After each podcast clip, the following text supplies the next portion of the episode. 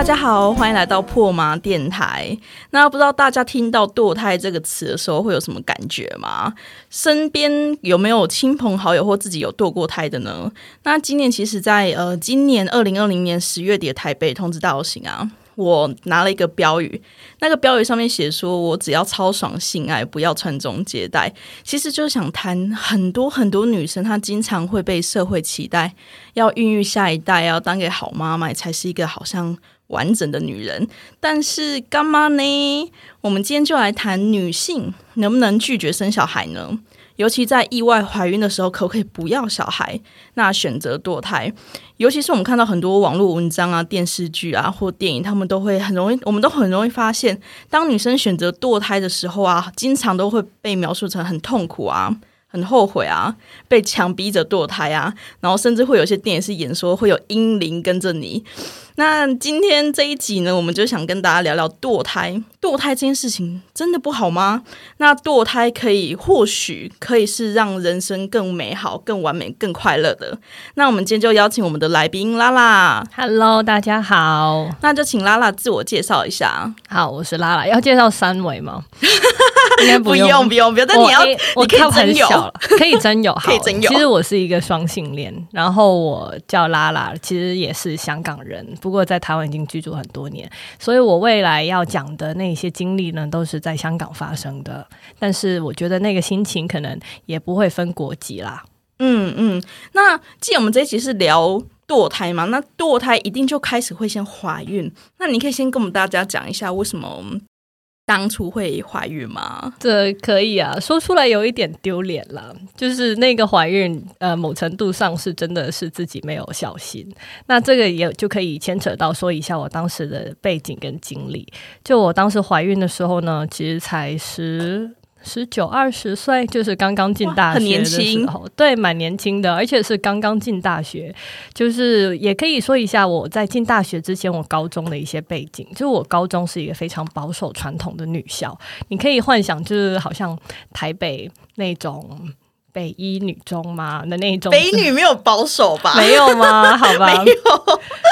就是那种很就有点名牌的中学，大家都只是会读书。但是我那个学校它还有个教会的背景，所以他就在性上他是非常的保守的。所以我到了大学以后呢，就有点玩的太开了，就有一点老娘就是要干呐，然后出去了。对，所以我觉得在当时是因为中学的那个性教育，它某程度上它。每一次讲避孕的时候，他都会放在一个婚姻的框架去讲，就是说你在婚姻里面，你会因为某一些原因，你现在先不想要生小孩，所以你在那个时候要避孕。然后，所以呢，当我到大学的时候，就是当我发现我的那个情欲的那个部分，就是在高中的性教育是没有没有帮助到，或者是没有教过我的，我就觉得好像中学那些性教育呢，我都把它统统就丢到。丢就丢走了，就连同那个要避孕的部分都给丢走，所以是那个你可以说就是我当时就有点笨啦，就是把没有用的跟有用的东西都一起丢走。嗯，所以当时就是有一种十九岁、二十岁刚刚进大学，然后觉得啊，我终于解放了，然后从一个很恐怖的高中解放了，所以就有一点玩的太开，然后就没有小心，所以就怀孕了。然后经手人呢还要是一个处男，就是他第一次干就。第一次 把女生给搞大，他当时其实是想要戴套，反而是我当时说：“哎呀，不用了，现在很爽啊！”就这个真的是一个很不好的一个嗯原因，所以也可以幻想到我当时如果怀孕的时候，我的那个感觉是怎样吧，就是很惊慌。对，而且应该也从来没有想象过自己原来真的怀孕了。对，就是就之前会可能会觉得怀孕这个东西好像离自己很遥远啊，都是可能比如说上了年纪二十五岁、三十岁、三十五岁才会发生的事情。你那个时候十九岁，我猜可能当初也没有想太多吧。嗯，的确是这样。我觉得是中学就是高中的时候的那个教育会让我有这样的幻想，以为自己很年轻，就这个东西跟自己无关。谁想谁想到，越来越年轻越容易怀孕，就当时的问题啊。那那时候你怀孕，发现自己怀孕之后啊，你那时候心情是怎样？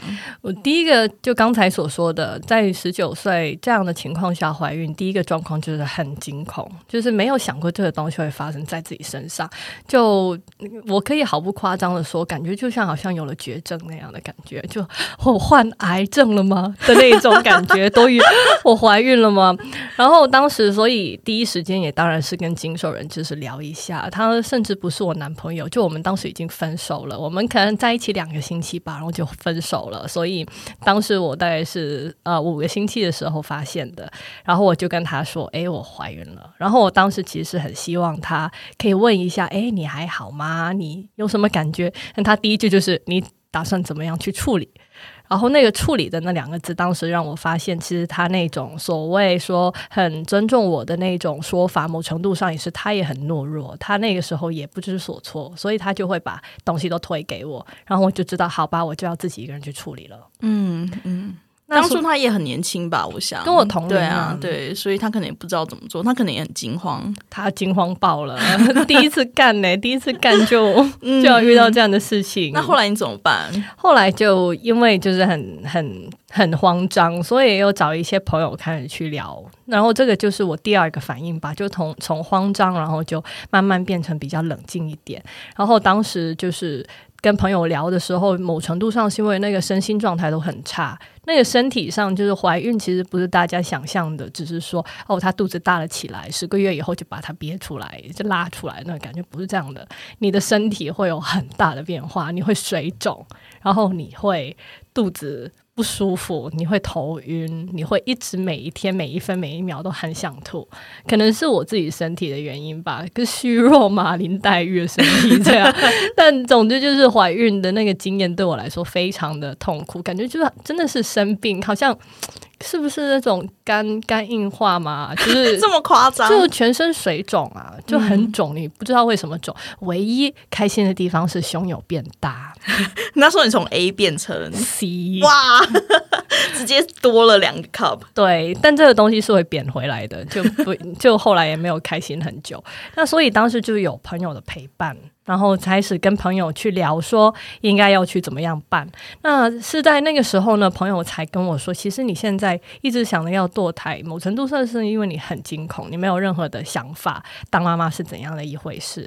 所以他就开始跟我说，你有没有想过，其实便宜有便宜的养，贵有贵的养，有不同的养育方法。就算是要当妈妈，也有很多种妈妈。你可以，譬如 A，你可以把它送养。就是把它生出来，然后送养，或 B 你可以把它养大，然后呢，在那个养大里面，你也可以用不同方式养大。你不一定要做那种很传统的，说就是给予他就是二十四小时陪伴，然后什么都打点的好。你可能变成一个比较松散一点的妈妈嘛？就他是有跟我聊过不同的可能性的，所以我就进入了第三个时期，就是好好考虑的时期了。当时就是好像刚才所说，要考虑堕胎还是生下来送养，还是生下来养大？怎么养大？那我当时考虑的时候，其实有很多考虑的点。我现在会觉得是不应该这样考虑的，但我也可以跟大家分享一下，嗯，我当时是怎么考虑的。因为我当时比较倾向是倾向徘徊在堕胎或者是养。把它养大之间，那在香港的那个状况是，我有一些朋友他们是孤儿，就是我会知道那个孤儿院的生活是非常的糟糕，所以我当时几乎没有想到送养这个选择，我就只是在想说应该要怎么养，或者是要嗯有没有办法养。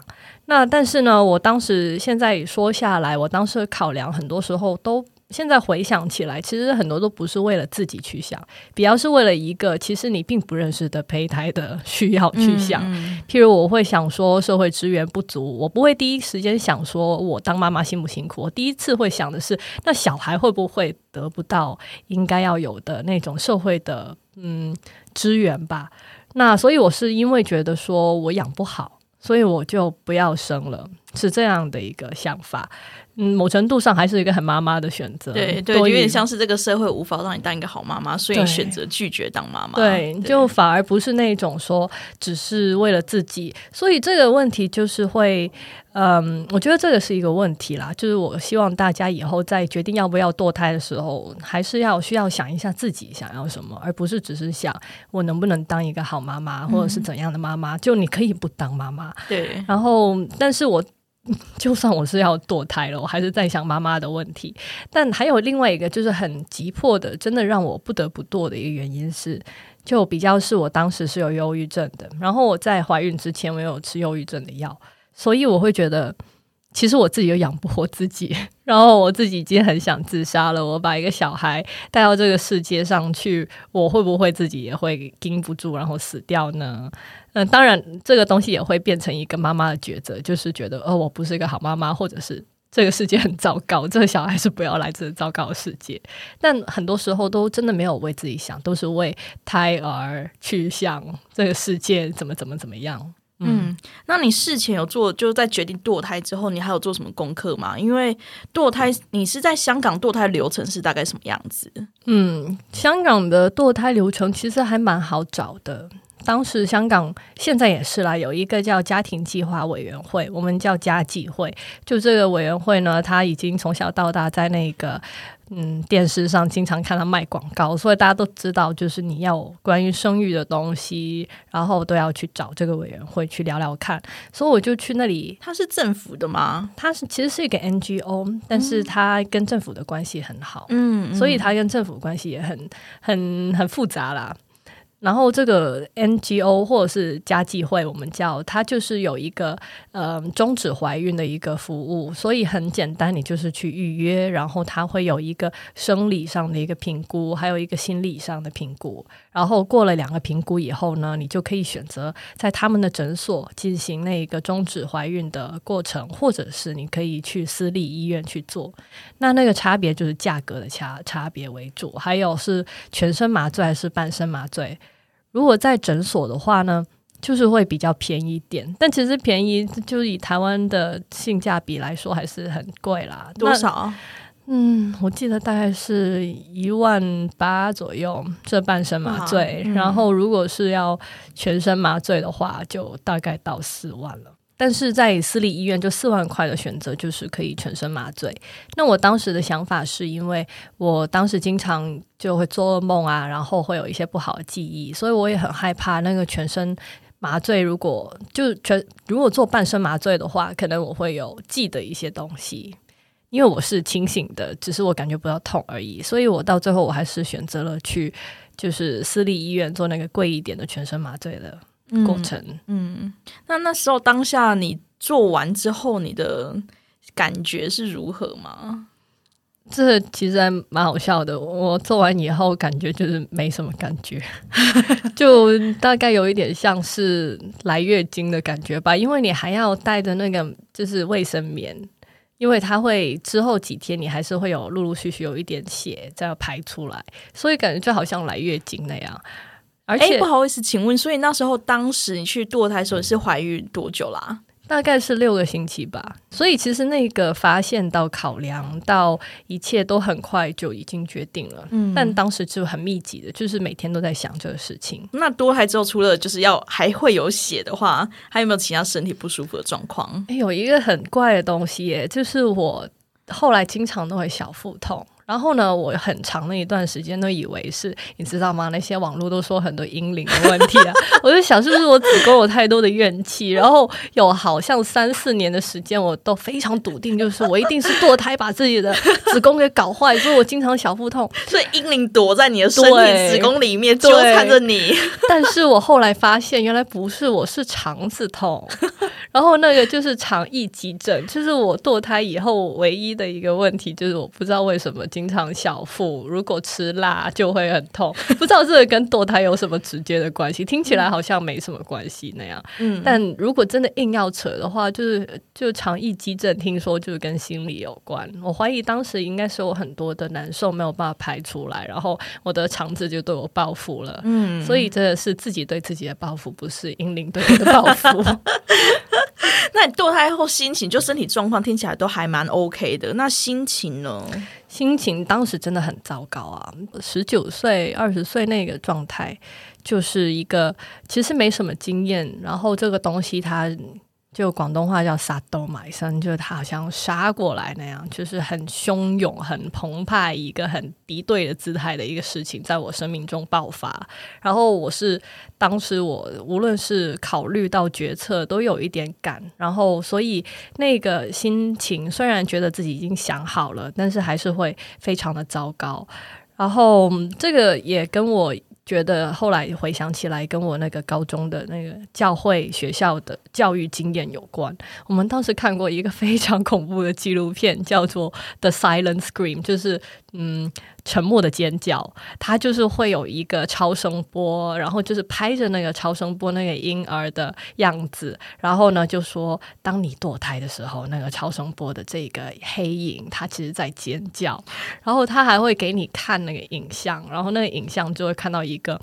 黑洞洞好像那个尖叫人那个画那样，就是有一个黑洞，然后突然扩大，他就说这个是婴儿的嘴，然后他正在尖叫，但是你听不到，因为你要把他杀掉了。哇，太可怕了吧！很可怕。然后我觉得最可怕的是，他非常巨细无遗的去讲那个人工流产的医疗过程，然后他会把它就是讲的说，就是你那个夹子怎么样会夹爆他的头，然后他的血浆就会。标出来这样，他没有拍给你，但是他会用一些。那些医疗用就咔嚓咔嚓的那些声音去，就是吓你那样。所以我当时其实就这个影片对我的影响很大，所以我堕完胎以后，我还是一直想着那个影片，就在想啊，天呐，那个那个小孩会不会真的有感觉，还是他只是胚胎而已？我也不知道。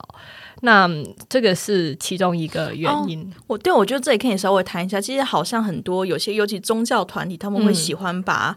那个东西不简，他们不会称为胚胎，但他们会喜欢称为小孩，喜欢称为一个 baby，好像是一个完整的人一样。但我觉得这个东西是有争议的啦，因为要把它叫 baby 的话，好像就给他一个个性，好像是一个完整的人，然后我们才会有把它杀掉这个动作。但其实它其实就是一个还在成长中的东西，它我觉得什么都不是，它就是只是一个胚胎而已。嗯，我觉得它是不是胚胎，或者是？他到底有有对？虽然说真的，你说他要是一个 baby，我也没有办法想象得到，因为他就是寄生在你身体里。所以那个更加重要的问题是。这一个怀孕，它寄生在那个女性的身体里的时候，对那个女性的的那一个影响是什么？这所以这个其其实就不是对我来说比较少一点是一个道德问题。后来它比较更加多的是一个很现实的问题。它就是住在里面，然后让那个女性她未来可能有很不一样的未来，然后也。她也要承受很多身体的一些很不舒服的地方，就好像我刚才所说，怀孕真的很辛苦。那这个东西，它难道就没有选择吗？就比较是具体问题具体解决。对，我觉得要想的是，除了那个婴儿他是不是胚胎之余，我们可以肯定的一点，因为我们没有办法肯定胚胎是不是。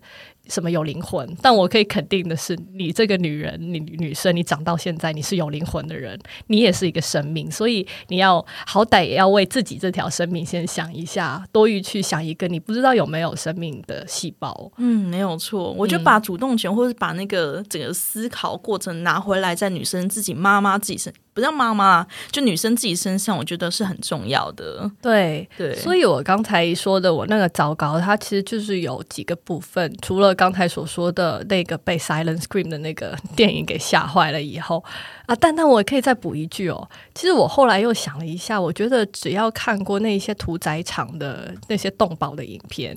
或者是你去一次鱼市场看看人宰鱼，我觉得那个血腥的过程跟堕胎可能也差不多。嗯，所以那个电影就是他把那个画面就是一直的，就是不停的跟你去叙述有多么的恐怖，我会非常的怀疑这个对于就是是不是一件好的事情。就好像你要说服一个人，就是你多吃素，尽量少吃肉，是不是就给他看那些影片就好了？这个我觉得是一个可以参考的两个点啦。他听起来很很像是永远都在用恐吓的方式，对，说非常恐吓，非常恐怖。然后，但我当年就是真的奏效，就是我就是活在那个教会学校的阴影底下，然后在一个很保守的一个环境成长，所以我那个糟糕，除了就是说自己在想那个《Silent Scream》的电影以外，我还有譬如我对自己的情欲，特别是没有避孕的部分，感到非常的自责。嗯，就是觉得我怎么可以这样那么笨呢？我怎么可以那么的糟糕？然后不管好自己的情欲，或者是我甚至会想到说，我是不是我的所有情欲都是错的？我就不应该乱干。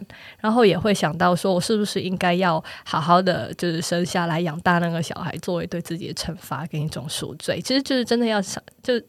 生一个小孩来给自己讨债的一个概念吧，哇，很可怕，非常可怕。那当然，最后一个点就是在那个教会学校的教导底下，我会开始想，我这种女生，就是所谓有过去的女生，会不会永远都不会被爱？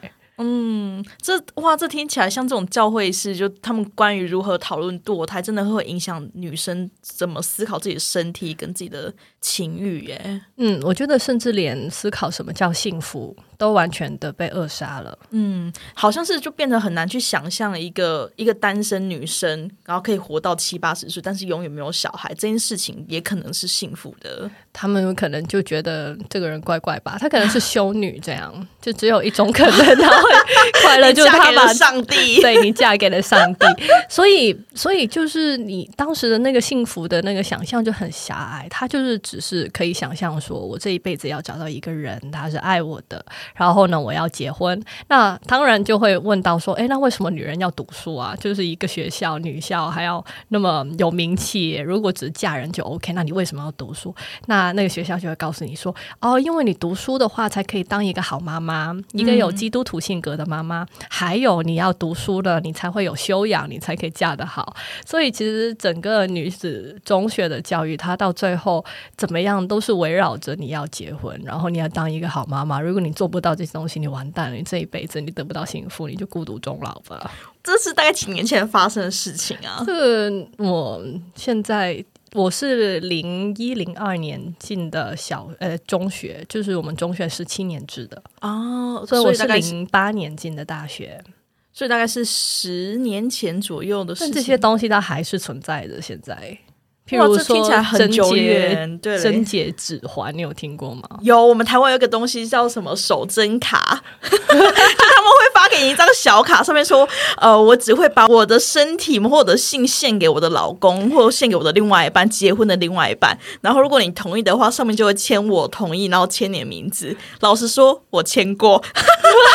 我觉得应该可以，可以变成一个性玩具吧，就是拿来勾引，就是不说你看我曾经就玩过这个东西哦，守过针哦，然后我觉得有另外一种就是性玩具的意味在里面。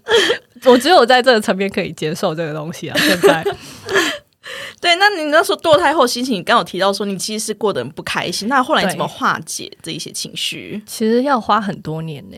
然后我可能到了大学三年级的时候，我就开始比较有系统的去接触女性主义。然后当时就有一个影片，这个影片不知道现在看不看得到，叫《卵子体育》，它是香港一个很出名的一个女性主义的一个朋友叫黄彩凤拍的，他就是写。讲述他要堕胎前的一天，他在想什么。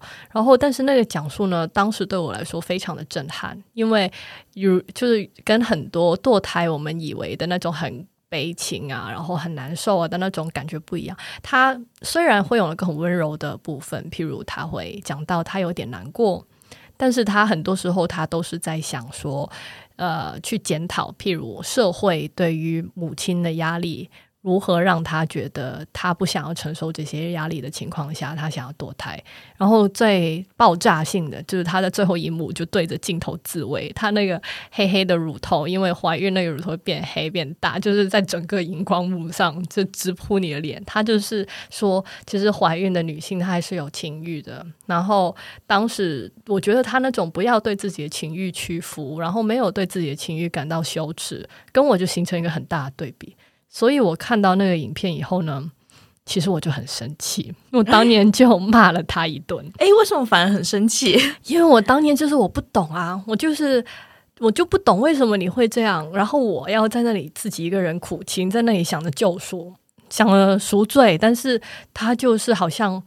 没有那个我的纠结，所以我在那个情况之下，我第一个反应其实是我骂了他一顿，就像那些现在会骂我的乡民那样，我就先骂了他一顿。但是我骂完他以后，其实我就回家，就真的想了很久，因为他是我朋友，然后突然这样发飙，就是很不得体啦，所以就开始去想说，诶，为什么我要骂他？我有什么心结是解不开的？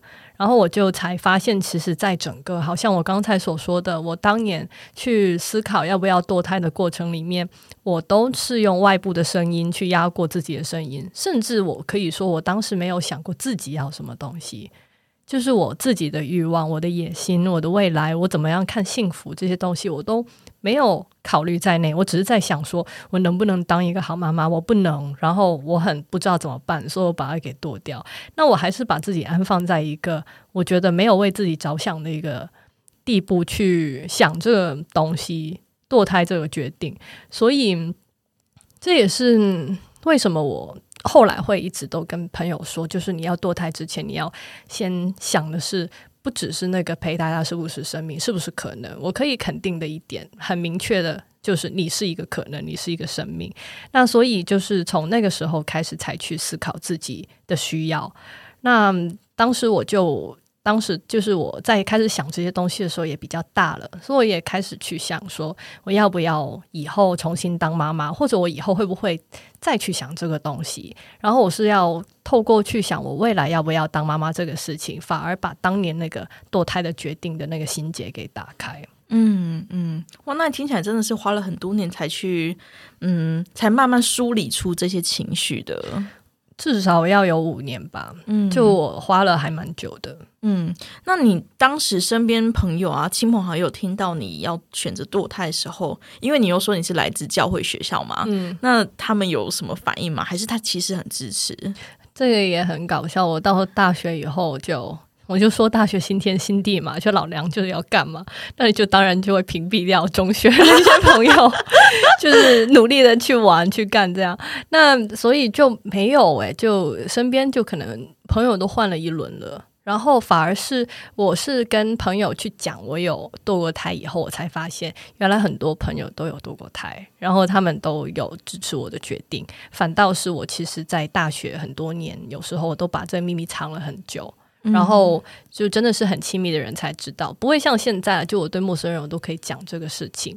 那这个也是我开始去跟朋友去聊，我才发现原来我没有自己想象的那么孤独。嗯，哇，所以其实堕胎这件事，好像对很多女生来讲也是一个柜子，你好像要出柜一样，说哎，我堕过胎，对。对，然后这个柜子还会影响到是他们会去想说，如果我跟我的伴侣去讲这个事情，我的伴侣会不会不接受我？很多人都是卡在这里，很害怕，就是讲了以后会不会有一天他变成一个留言，然后到某一天他会不会因此没有办法结婚啊？等等。嗯嗯，那因为其实我前一阵子看在看到你在网络上有在脸书上有激起一些讨论，在你个人的脸书，然后就会有很多不认识的网友去骂你一些，他们骂过你什么啊？他们叫我做很喜欢堕胎的拉拉，很喜欢堕胎拉拉，对我觉得还蛮好笑的。对我我没有，我真的没有，真的没有。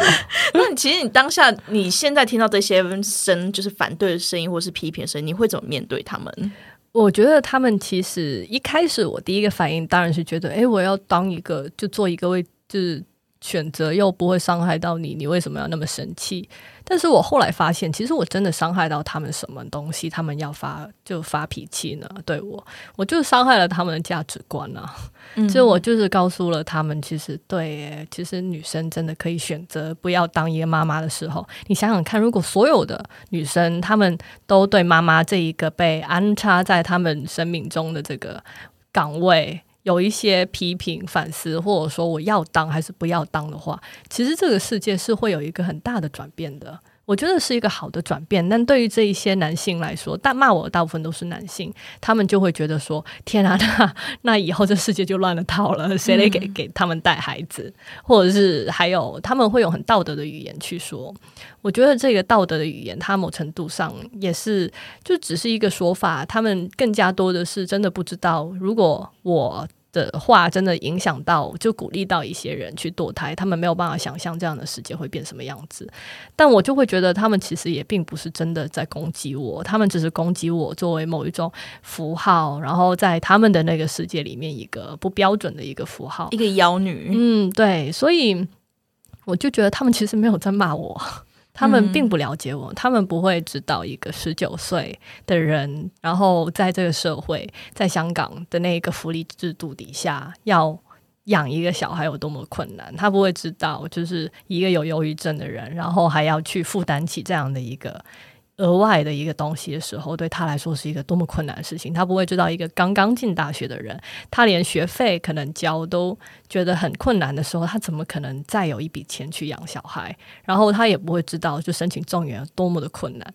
就他不会想这些东西。那我觉得他不去想这些东西，他的批评其实是站不住脚。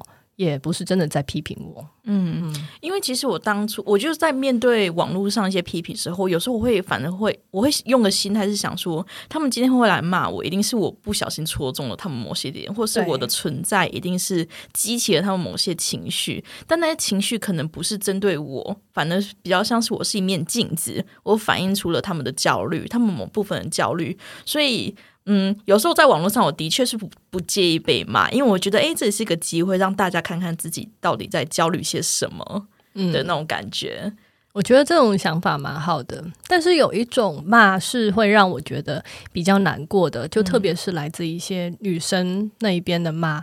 然后我知道的是，我后来就是有一个女生，当时她在网络上就骂我骂的很凶。然后后来有另外一个朋友跟我说，她为什么那么的激动？就是她跟我素未谋面，但是她就是每天都会来攻击我。然后那个朋友就跟我说，因为那个女生她当年就是。呃，也是意外怀孕，然后她就生下了小孩，然后他过得非常的不好。嗯，我觉得他某程度上就是看到我活得好像很快乐的样子，然后跟别人说啊，对我我活得那么快乐，某程度上也是因为我当年可能做了一个对的决定。但是他可能会觉得他没有办法对他已经生下来的小孩去说，其实我当年想要多掉你。这个事情对那个小孩来说可能也很残酷，那而且现在对那个母亲的要求真的非常的高，然后他也是一个很努力的，在我看他每一个照片都是跟他的儿子的那些合照，就我知道他很努力在做这个事情，可能这个事情会让他压垮吧，所以他看到我那种好像很逍遥自在的样子就很生气。嗯，这个我是可以理解的。对，这个情绪好像有点像是你当初你你要堕胎之前，对于你那个导演的那气氛一样。对，就是我觉得是完全一模一样的。嗯嗯，的确，我觉得那些情绪有时候真的不是针对你，有时候是因为自己为时已晚，好像也不太能做些什么。但是看到有一个人过得那么快乐。嗯，我觉得这个世界应该是在改变啦，感觉会越来越多选择。就算是当了妈妈，也会有很多不同的当妈妈的选择。是是，那你会给现在对于堕胎很彷徨的人什么建议吗？哇，这个东西就是第一，多听一下。就是我觉得不同的意见都是要听的，就算是那些很恐怖的意见，我觉得都听一下，因为。这个堕胎以后，你还是会继续需要面对这些东西。这我觉得这个是一个很很难受的事情。就你不可以说你拒绝了当妈妈以后，你就是回归成就是好像一个普通的女生。这个世界会一直给你一个标签，就是你堕完胎以后，你一辈子大家都会叫你做一个堕过胎的人。那所以那些对你的谩骂的声音，我觉得他很可能是这一辈子你都。可能要继续去面对的，所以我觉得听一下，有一个感觉一下，你以后的人生会变怎么样也可以。呃，这个是第一，然后第二是我希望你可以找一张纸，然后写下来。你里面所有的声音，然后这些声音，你就一开始你写的时候，先不要想。譬如你可以写，呃，你想要堕胎，因为什么什么？你不想要堕胎，因为什么什么？你就都写下来。但是你会慢慢的发现，这一些每一个句子，它不是所有都是你的声音，有一些声音是叫做社会的声音。然后有一些声音是叫做所谓小孩的声音，就是那个你并不知道是不是小孩的一个细胞的声音，但那个其实很可能我也不知道了，就是你你你臆想的一个声音，就是你对他的投射，那个其实也是你的声音，但它是一个你跟社会的合成的一个声音。但我觉得还有一种声音叫做你自己的声音，然后你需要去。先站在你的声音的角度，尝试跟其他的声音回应，然后互动。然后我觉得这个寻找我的这个过程非常的重要。如果你不去在我选择的这一个思考下去做一个堕胎，或者是留下 baby 的那个决定的话，其实你这一辈子都会很容易活在一种自责或者是很难过的一种心情里面。这个时候，我就会经常会想到。譬如我妈妈，就是她也是为了我放弃了很多她的理想，她的很多追求，然后就是为了去当一个好妈妈。但其实这样的我在她的教育底下，我成长的过程中，我会觉得我只是为了去帮她完成一些理想，但是她放弃了自己，这是我也很不希望看到的。那我也希望说，我觉得你的小孩就是那个还没出生的那个东西啦，他也未必想要看到你这个样子，你身边的人也不想看到你的样这个样子。然后你过了十年以后，你也不想看到自己这样的样子。所以为了谁都好，为了社会，为了你自己也好，请你先听一下你自己想要什么，你想要怎样的生活，然后这个小孩能不能嗯融入到你本来想要的那个生活的一部分？有时候我觉得是不可以的。这个时候，我很喜欢用一个比喻，就是你不要把它当成堕胎好了，你现在就把它想象成你要不要在你三十岁的时候下定决心当一个芭蕾舞者。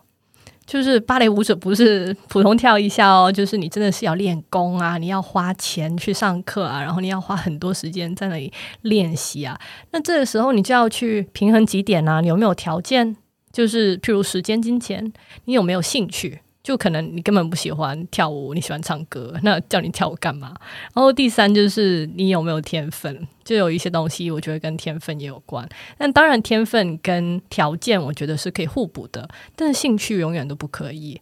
就是说那些当妈妈还是堕胎还是就是当一个单身女性，她有很多时候你要知道你的兴趣，也就是你自己的声音，然后在那个声音底下。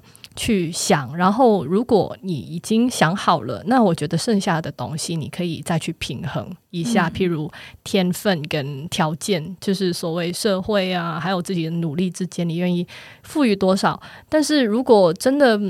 最重要，你想一想，就像跳芭蕾舞那样就好了。很可能你就是很有天分，然后又很有条件，但你不想跳，就是不想跳。嗯，那这个情况我就拜托你不要跳，因为这个事情它真的很伤害你。嗯，就好像跳芭蕾舞一样，它也是一个很虚耗身体的一个活动。今天谢谢拉拉跟我们谈了那么多，她从一开始怀孕到堕胎到现在，她怎么去好好的去感受身体上，以及她怎么去想自己堕胎这件事情，希望可以给一些彷徨啊，就想要堕胎或者是有堕过胎的朋友一些帮助。那如果你身边刚好有一些朋友曾经堕过胎或是正在堕胎的话，也希望你可以多给他一些鼓励，告诉他说，其实这件事情没有关系，不是那么的严重。那也可以请他来听我们这个 podcast，也可以跟我们来联络，都是是。没有问题的哦。那拉拉有一点最后想跟我们补充的，对，就是我觉得每一次讲堕胎的时候，大家都讲的很苦情。然后我觉得这可能是我们讨论这些东西的起点，就是因为我们在一个告诉你堕胎就是很痛苦，然后很恐怖的一个世界出发，所以我们很容易就会觉得堕胎就是一个很。难受的一个事情，但是我觉得以我自己堕胎的经验，我有不同的看法。我觉得堕胎它这个过程当然没有很快乐啦，但是它这个决定，它可以让你可能有一个更加好的一个人生。那谢谢啦，给我们最后的意见。那希望大家可以给我们点回馈。那可以的话，也希望可以在各个平台上给我们五颗星支持我们。谢谢大家，谢谢拉拉，谢谢你，拜拜，拜拜。